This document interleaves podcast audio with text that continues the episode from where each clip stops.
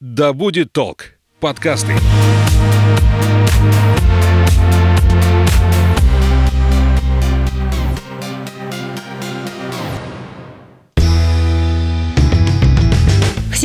Доброго времени суток. Это подкаст «Конюх Федоров», где мы говорим об осознанном туризме, как отправляться в путешествие с головой, возвращаться наполненными впечатлениями, а главное, зачем вообще куда-либо отправляться. Говорим мы с экспертом, неутомимым путешественником, постоянным генератором новых идей, travel-коучем, основателем компании Field Travel, кандидатом географических наук Анной Статвой. Аня, привет. Привет, Саш. Тема сегодня – путешествие как способ сохранить отношения. Аня Калис из практики.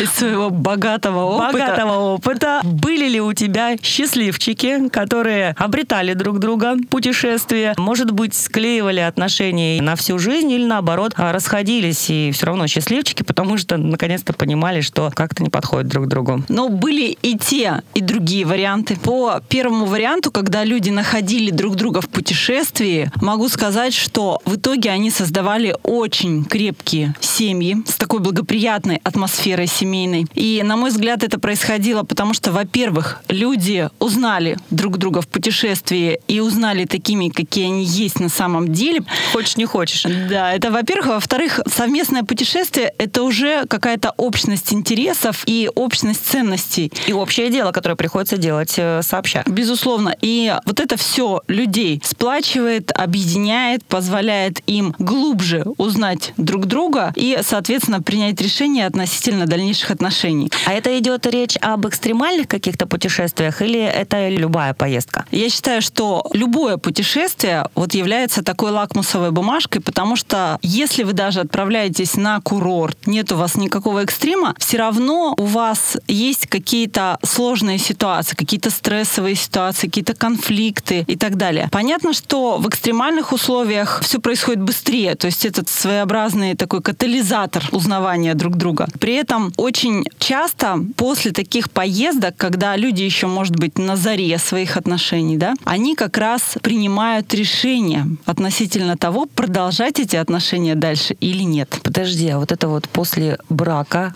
романтическое путешествие, это что? Ну, на самом деле нет. В этом тоже есть э, глубокий смысл, на мой взгляд. Вот тот самый медовый месяц, да, который обычно проводят где-то вдали от дома, вдвоем, в необычной обстановке, как раз это способ гораздо более глубоко узнать друг друга. И совместное путешествие — это прежде всего показатель того, умеете ли вы договариваться, насколько вы готовы к сотрудничеству, как вы совместно способны преодолевать какие-то трудности и справляться с нетривиальными порой ситуациями. Давай на примере. Я вообще всегда говорила своим студентам, девчонкам, говорю, девочки, прежде чем принять решение о том, чтобы выйти замуж, нужно взять молодого человека и сходить с ним в поход. Вот это как раз ну, такая более сложная ситуация, немножко экстремальная, и потом уже только принимать решение. И это действительно работает. Например, на сплаве по реке э, молодой человек проявил себя, ну, не очень хорошо, да, ну, грубо говоря, струсил, да. И девушка в итоге сказала, вот я в следующий раз поеду, но без него. И это была большая жирная точка в их отношениях. А до этого сколько они были? Они встречались два года. Ого. Да, и у них были очень серьезные планы насчет того, чтобы пожениться. А бывают обратные ситуации, когда в походе люди очаровываются друг другом и видят те грани личности, которые не видны в обычной жизни. Когда мужчина проявляет действительно какую-то заботу, видно, что он очень надежный, видно, что он не боится трудностей, не прячется за женское плечо, а наоборот его подставляет. А таких ситуаций тоже достаточно много. Особенно это проявляется в горах. Но у меня очень простой пример. Вот одна из моих близких подруг, она вышла замуж за моего друга-альпиниста как раз когда они познакомились на сборах. Это было в ущелье Актру, как сейчас помню, на Алтае в 2007 году. И у них очень хорошая семья, у них очень теплые отношения. За счет чего это проявляется, человек? Как раз за счет того, что он свободен от каких-то социальных ролей и И, в принципе, в какой-то нестандартной ситуации он уже не рисуется, так скажем, потому что мы, когда на заре отношений, мы всегда хотим друг другу понравиться, мы всегда показываем свои самые лучшие качества и прячем какие-то самые худшие. А вот здесь как раз видно ту самую теневую сторону. Что может являться вот таким показателем? Это как раз способность договариваться еще на начальном этапе. То есть, когда вы отправляетесь в путешествие, вы же рассуждаете над тем, куда вы поедете, что вы там будете делать, какой у вас будет план. И вот здесь уже проявляются эти взаимоотношения, когда кто-то начинает доминировать, возможно, давить, кто-то проявляет крайнюю неуступчивость, кто-то находится напротив позиции взрослого и готов э, к всестороннему сотрудничеству. И в путешествии вдвоем очень важно, когда вы туда отправляетесь, понимать, что какими бы вы любящими не были, что бы вас не объединяло, вы все равно люди разные. И в путешествии, как нигде лучше, проявляется как раз вот это уважение к интересам партнера, уважение вообще к его позиции. Самое важное, что здесь делать, не тащить человека, если ему не хочется. Предоставить ему возможность выбора. И здесь тоже важно понимать, что вы, отправляясь в путешествие, не должны быть как попугайчики-неразлучники. Вы можете даже совместно, отправившись в путешествие, какое-то время уделить все равно себе и своим каким-то хобби. Ваш партнер может уделить, соответственно, другим. А у меня есть такой пример, где супружеская пара не могла договориться, куда поехать. Mm-hmm. То есть уже стоял вопрос желания отдыха, и супруга настаивала на том, чтобы всей семьей куда-то выдвинуться, несмотря на то, что все границы закрыты. А муж использовал это как возможность отсрочить эту поездку и говорил, я вот хочу только в Турцию, только туда. Вот как только mm-hmm. границы откроют, а там еще даже не было перспективы открытия этих границ. А вот здесь, когда супруги не могут договориться вообще, куда ехать, что делать? Типичный пример. И, кстати, этот пример тоже в моей практике есть, когда а, жена предпочитает пляжный отдых, очень такой комфортный в отеле, а муж, например, а, является там адептом активного отдыха, вот охота, рыбалка, туризм — это для него все. Что делать? Приходить к компромиссу. Этот компромисс может быть таким. Вот сегодня мы едем туда, куда ты хочешь, да, я там нахожу какую-то нишу, да, свою. На следующий год мы отправляемся вот э, туда, куда я хочу. Может быть какой-то средний вариант. Отдых, который предполагает и активность, и комфорт. Ну, сейчас множество вариантов. Можно поехать в тот же глэмпинг. С одной стороны, вы на природе, вы можете активно там как-то двигаться, с другой стороны, вы не живете в палатке, да, и все бытовые удобства у вас имеются. Важно здесь сесть за стол переговоров и договориться. Собственно, путешествие — это вообще показатель того, как, э, в принципе, вы строите отношения. Просто в путешествии все это сконцентрировано и происходит за короткий период времени. Когда люди отправляются впервые в путешествие, очень часто даже не будучи женатыми, да, вот просто у них какие-то романтические отношения. И здесь бывают ситуации, когда вы же вместе живете, да, то есть вы видите быт, и иногда эти бытовые вещи начинают очень сильно раздражать, начиная там от незакрученного тюбика с зубной пастой и заканчивая разбросанными носками. И здесь важно не терпеть это, не копить какое-то раздражение, а открыто и, опять же, конструктивно, без оскорблений об этом говорить. А если отношения не очень? Пришел кризис, подошли какие-то проблемы, может быть, бытовуха там а, задавила. Куда отправиться? Ну, наверное, это же глупо отправляться туда, где еще и больше будет нагрузки, больше проверки.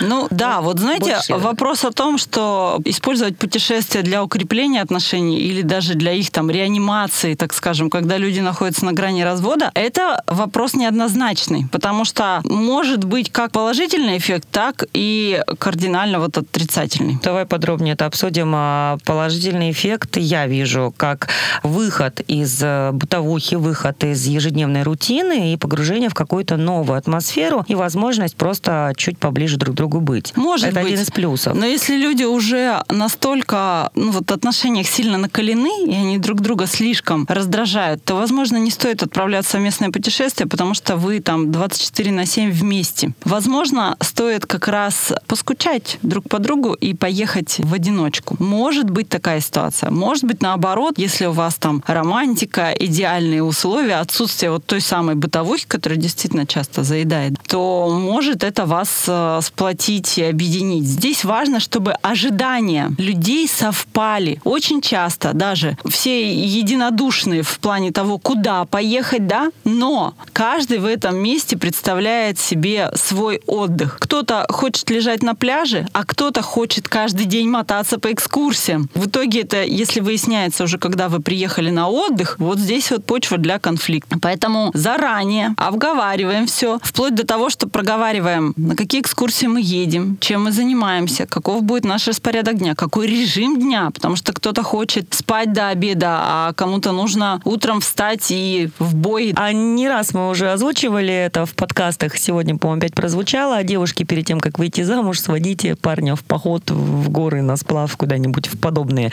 путешествия. На что обращать внимание девчонкам? Ой, да там все, все сразу видно.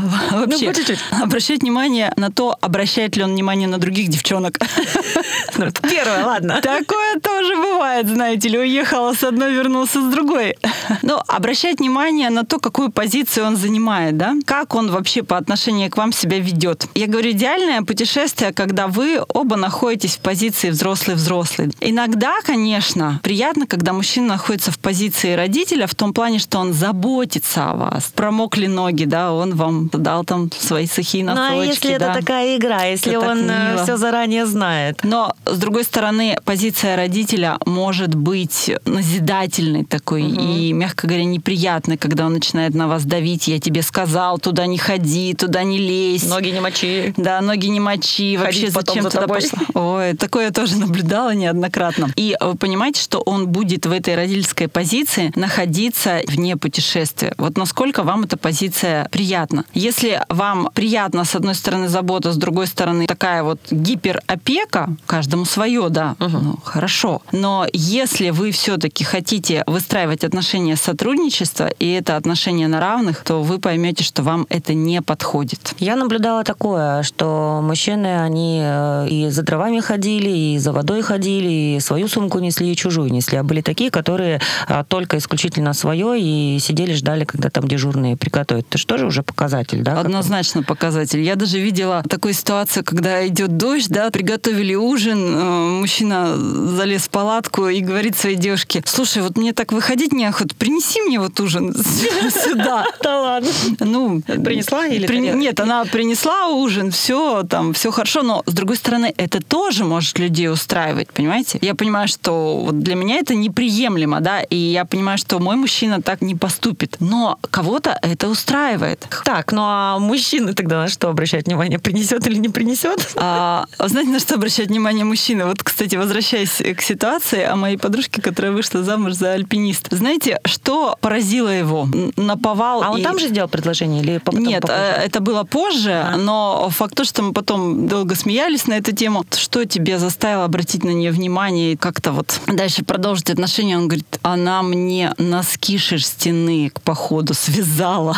Во-первых, это проявление заботы. Во-вторых, женщина умеет вязать носки, надо брать. Ну и здесь, кстати, вот такие бытовые вещи, они тоже демонстрируются, да. А Ну, из них жизнь состоит, по сути-то, да, логично. Конечно. То есть э, очень важно, чтобы женщина что-то вообще в принципе умела, да, чтобы мы не говорили о том, что сейчас можно все делегировать. Вкусный борщ никто не отменял, и какую-то заботу такую бытовую со стороны женщины тоже очень часто девушки так ведут себя потребительски э, в отношении мужчин, считая, что только о них должны заботиться, всячески следить за тем, чтобы она не простудилась, чтобы ей было комфортно, сухо и так далее. Но о мужчине ведь тоже нужно заботиться. Это ваш партнер, вы его любите. В конце концов, любовь подразумевает заботу. Поэтому это процесс такой двусторонний. И бывают ситуации, когда мужчины разочаровываются в девушках, а бывает напротив, когда они ими очаровываются. Так, но это если говорить о природных каких-то поездках, а если говорить о поездках на море, ну, где лайт-вариант, где все готово, где все эти бытовые вопросы уже кто-то решает. Как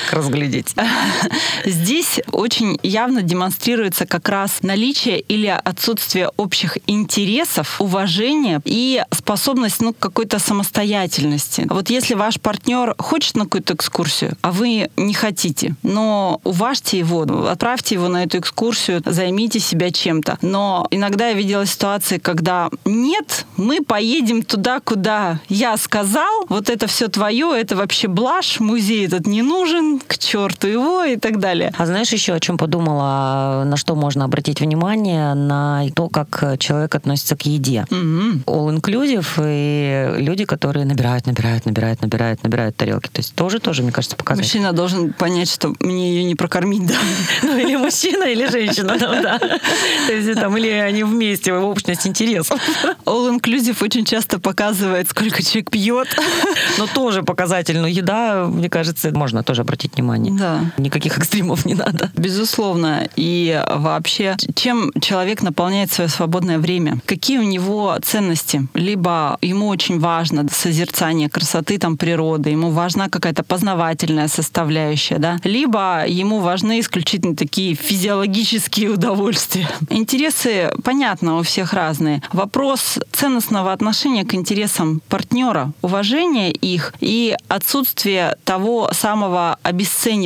Это тоже я наблюдала неоднократно. Ой, ну опять ты вот своей-то ерундой занимаешься, да? Важно как раз видеть, насколько уважительно партнер относится к тому, что близко тебе. Вы понимаете, что он, опять же, это отношение будет транслировать потом в течение всей жизни. Ань, вот нередко в путешествиях возникают какие-то внезапности, какие-то стрессовые ситуации. Они как могут проявить человека? Поскольку мы говорим о психологии путешествий, как человек в этих ситуациях может проявиться? Такие ситуации бывают э, очень часто. Например, вы забыли паспорт, потеряли как-то, утратили или у вас украли деньги. И вопрос в вашем отношении вот к тому, что произошло. Но я могу поделиться своим личным примером, когда в одной из э, поездок у меня у мужа э, украли портмоне, в котором была половина всей суммы, собственно, на отпуск. Тогда еще не было э, пластиковых карточек, все деньги брались вот в наличном таком варианте. Она чужая была. Да, это другая страна была. Ну, что делать? Можно было человека за это пилить там весь оставшийся отпуск, э, тем самым испортив настроение себе и ему, да. Я постаралась к этому отнестись максимально философски, насколько это можно было. По сути, это деньги, которые предназначались на экскурсии, на всякие развлечения и так далее. Ну, вместо того, чтобы там кататься на экскурсии и развлекаться, мы просто ходили, гуляли, получали удовольствие от природы, погоды, свежего воздуха. Ну да, конечно, это было неприятно, но важно вот в этой сложной ситуации, на мой взгляд, партнера поддержать, потому что он переживает, конечно же, еще больше. И здесь как раз очень хорошо проявляется вот партнерство, да, вообще ваше доброе отношение к человеку или его отсутствие.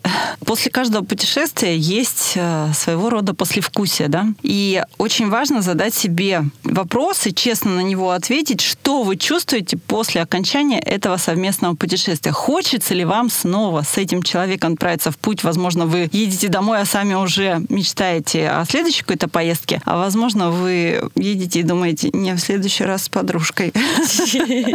Или большой компании. Ну, конечно, важно, чтобы осталось что-то такое или материальное, что будет вам об этом напоминать, если это приятное, естественно, воспоминание. Важно вот наличие фотографий, их пересмотр там через сколько-то лет, и это очень сильно объединяет людей. А я подумала о вопросе, который традиционно ты рекомендуешь задавать. Вот здесь он как должен звучать, когда пара отправляется? Ну, Зачем есть ехать? Зачем ехать, да. Здесь очень важно определить свои ожидания от отпуска. И вот эти две картинки сопоставить, что для тебя важнее всего вот в этой поездке и что, соответственно, для меня. Главное, чтобы все это не вступало в какое-то противоречие. И, на мой взгляд, главное в совместном путешествии — это усмирение своего эго. То есть не стремиться к тому, чтобы все было только так, как я хочу. Это очень сложно. И нужно понимать, что от этого зависит успех предприятия. Да? Насколько вы готовы ради партнера пойти на компромисс и, возможно, учесть его интересы. Потому что э, хорошо, если вы можете отправиться на одну экскурсию, а партнер на другую, но иногда это невозможно. То есть нужно либо что-то выбирать, либо какой-то средний вариант искать. И важно не просто там подвинуться, да, и потом терпеть, да, скрипя зубами. Важно получать тоже от этого удовольствие, потому что вы в конце концов отдыхаете. А я напомню, это подкаст Конюх Федоров об осознанном туризме. Разговариваем мы с тревел-коучем Анной Статвой.